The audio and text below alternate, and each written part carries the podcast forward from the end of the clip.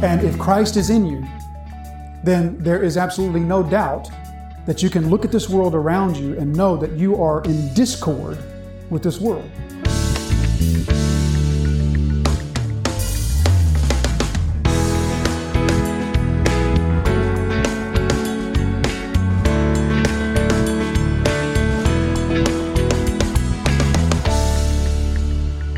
Listen to how he's using his illustrations to build up to his ultimate point. The ultimate point is being alive to God means you have a preference for God and his kingdom. Being alive to sin means you have a preference for, for the created realm. So listen to the words of Jesus. Why are you anxious about clothing? Why is clothing so important to you? Consider the lilies of the field, how they grow. They neither toil nor spin.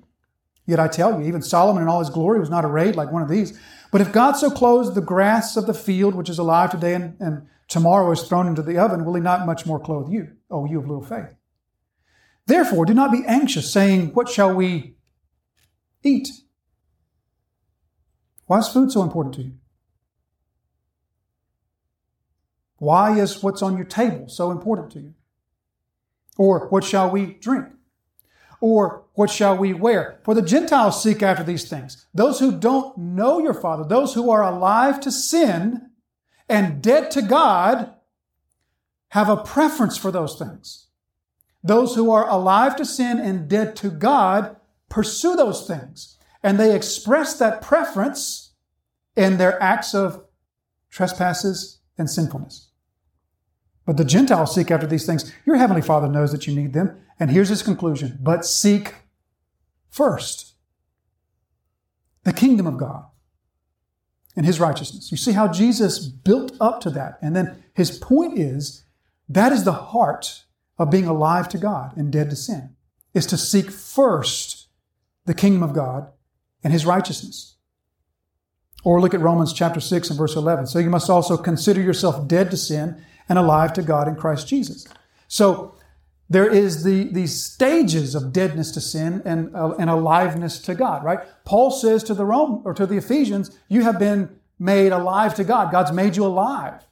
You, you were once dead, now God's made you alive. But he says to the Romans, you must consider yourself alive to God and dead to sin. So in that sense, there, there is, there's a sense in which Jesus delivers us. The life that comes to us from God delivers us from this ultimate overall preference for earthly things, but yet there's this ongoing battle to increasingly prefer God over earthly things. We may prefer the things of God over some earthly things and not so much over other earthly things. And so we have this lifelong battle of, as Paul says, considering yourself increasingly alive to God and increasingly dead to sin. Or Psalm 34 and verse 8, taste and see that the Lord is good. This is the process of growing in our faith. This is what we've been talking about for some time now. The work of the Holy Spirit is to teach you the deeper truths of your blessings and privileges in Christ. In other words, the more that you taste of God and see of His blessings and privileges, the more that you see that He is more desirable than earthly things. And therefore, the more alive to God you become, and the more dead to sin you become, and the more like Christ you become. That's how sanctification works. That's how growth in Christ works. Is by the Holy Spirit increasingly opening our eyes to the truths of who we are in Christ, or as the psalmist put it, tasting and seeing that the Lord is good. And you were dead in the trespasses and sins in which you once walked. So we understand walking to be this metaphor. It's commonly used in Scripture, and what it means is just the entirety of your life, sort of the, the way of your life, the way that your life is going. You walk in these certain ways. It's, it's an expression that we find all over the Bible, and we find we we find it's not hard to relate to because we can talk in those terms today. You know, uh, you better walk your walk, or or those who talk the talk need to walk the walk, that sort of thing. So we understand that what Paul's saying is that you are dead in the trespasses and sins in which you once walked. So the entire way of your life, in your deadness to God, the entire way of your life was walking in these trespasses and these sins. Not just part of your life, the entirety of your life was, was walking, was living out, was expressing your preference for earthly things that showed itself, that manifested itself in your committing of acts of sinful, sinfulness or transgressions. So this is this walking speaks of the entirety of our life. But now take a look, just to kind of skip ahead a little bit. We're not there yet, but just to, to kind of skip ahead a little bit to verse five. Even when we were dead in our trespasses, we were made alive. God made us alive together with Christ. Now take a look at verse 10. In verse 10, for we are his workmanship, created in Christ Jesus for good works, which God prepared beforehand that we should walk in them. Okay, so you see the contrast. You see, you see the comparison there. We're dead to God, alive to sin, and that produces walking in trespasses and sin. But then verse 5, we're made alive. We're made alive to God, and that results in verse 10, walking in good works that God prepared for us beforehand. So you see the comparison there and the progression. So this way of walking, this way of life, all of our life is in these trespasses and these sins, again, part apart from God. So now let's look at the next phrase. And you were dead in the trespasses and sins in which you once walked, following the course of this world. So following the course of this world is how the English Standard puts it here. Not the greatest translation. I'm gonna, I'm gonna say, let's go a little bit more literal. Instead of following, let's use the word according or according to. That's really a, a more direct, a more literal translation there. Some of your translations might have according to. So, the entirety of your life, the walk of your life, and your deadness to God was in trespasses and sins according to, and the English Standard has the course of this world. Now, course is Again, not the most literal translation. I would prefer a more literal translation. Literally, the word there is age. So, according to the age of this world. Now, world there is the word cosmos. Cosmos literally means structured order. The opposite of cosmos is chaos, right? So there's chaos, but then the opposite of that is cosmos. So this ordered structure, the word cosmos in the scriptures, it shows up some uh, 186 times in the New Testament. Virtually always, it means the structured order of evil. The structured order of that which denies God, wants nothing to do with God, is opposed to God. So you were walking in the deadness, in the trespasses, in the sins, all of your life, was in accord with this, and there was this an accordance to the cosmos, this structured system of evil in the world.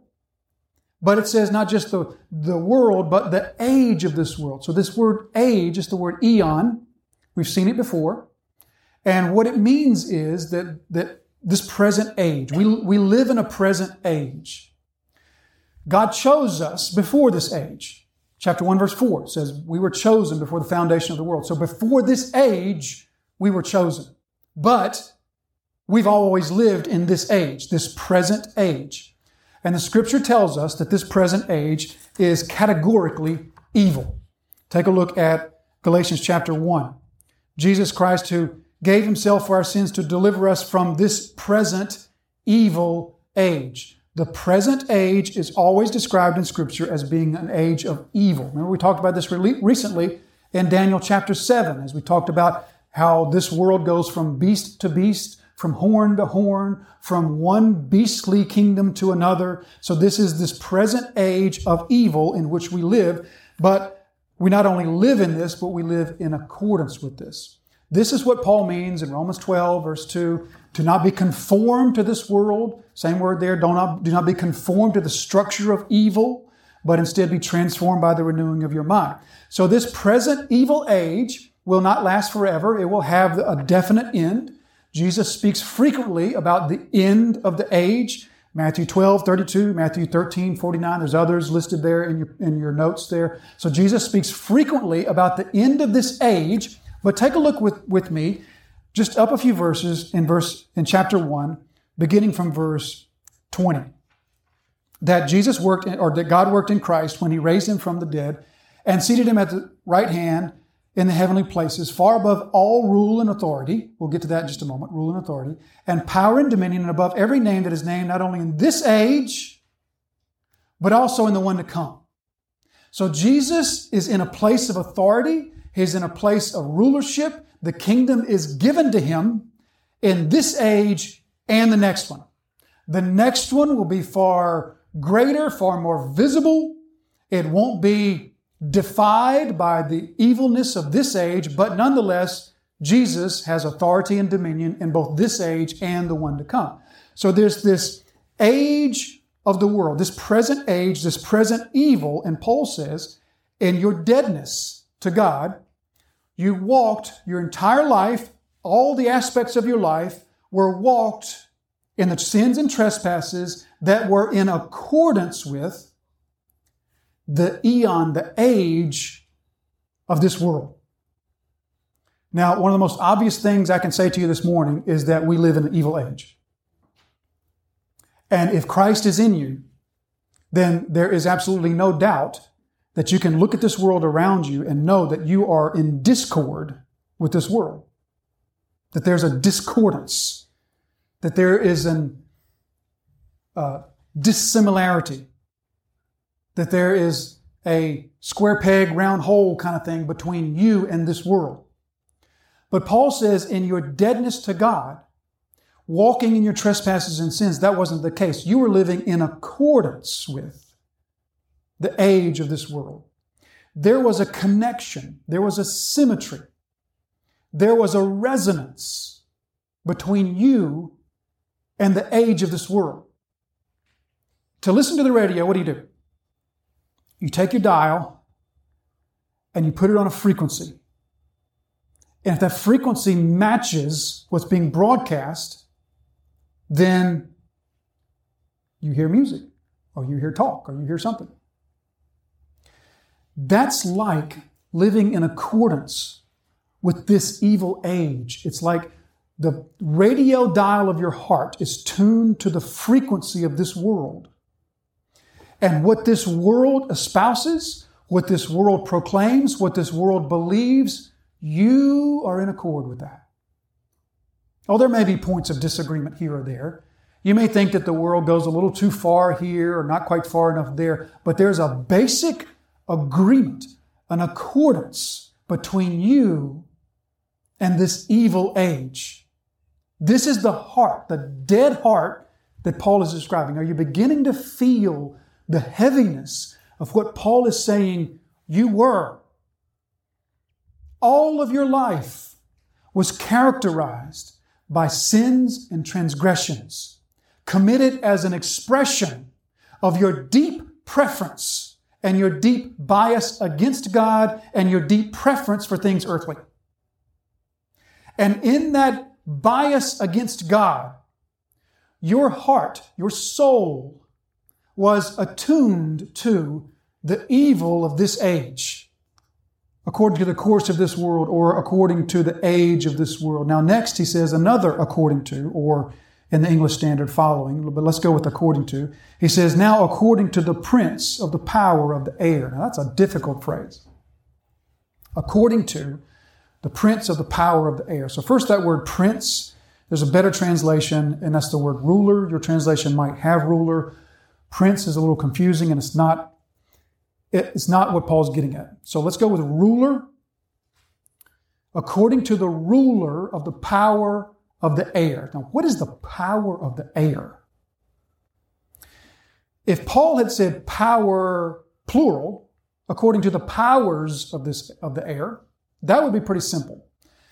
If he said according to the ruler of the powers of the air, we could understand that to be that Paul was talking about this army of demonic forces, the powers that are in the very air, not literally, but metaphorically all around us.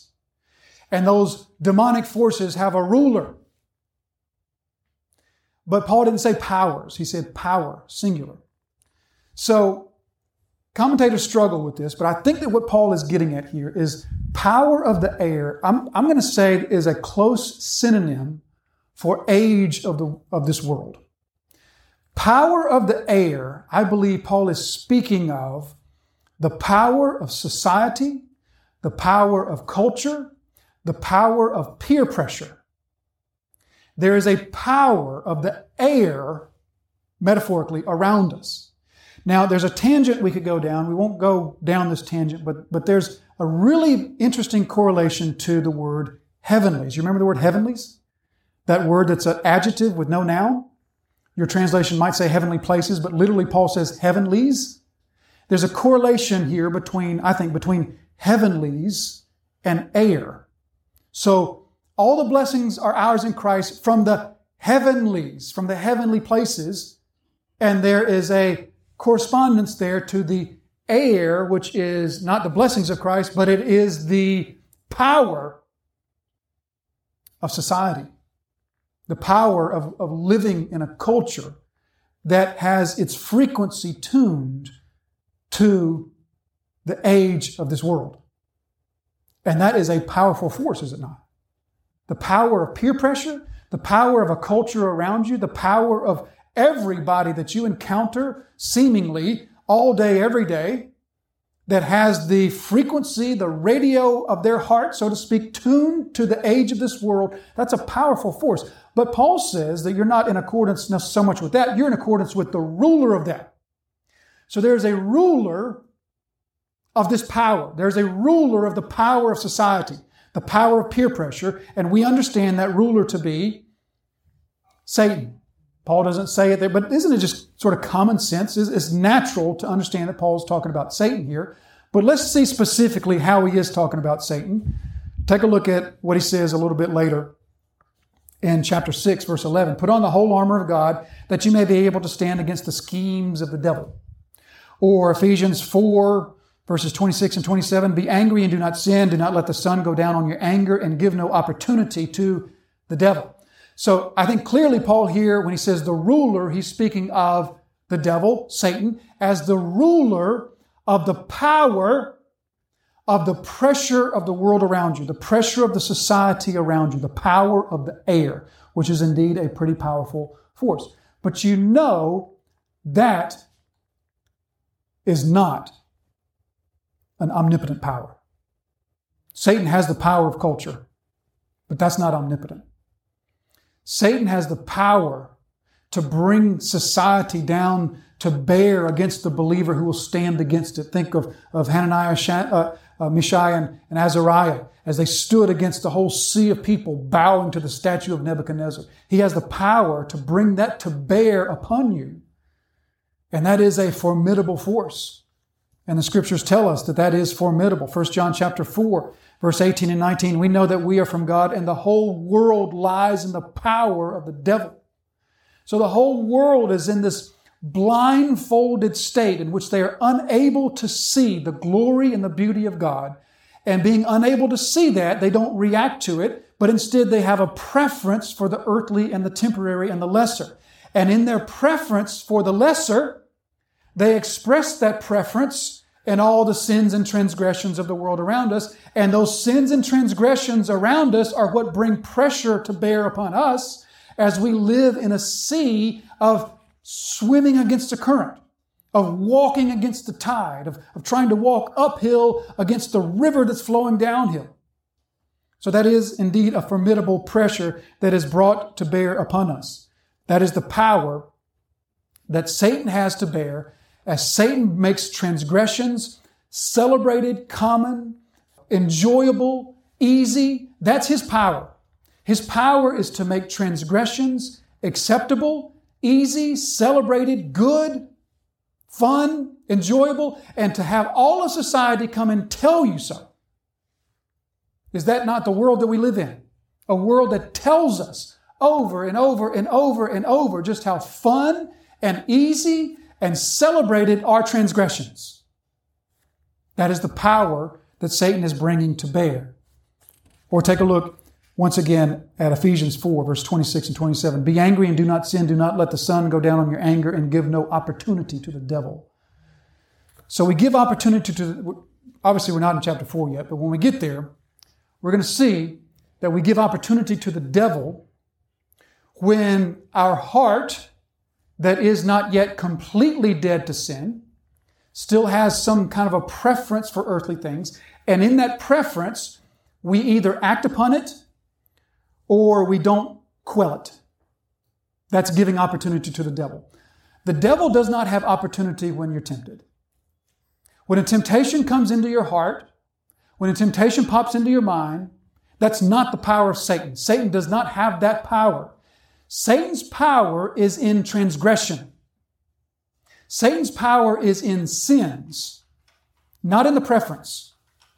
Satan's power that he, that he yielded, that he, that he wielded, I should say, in the garden was to entice, was to encourage the woman and the man to do what? To act upon a preference that they had. We talked about this this past Wednesday uh, with this discussion that we had about Adam's unfitness for heaven even before he sinned. He was, he was unfit for heaven even prior to his sin.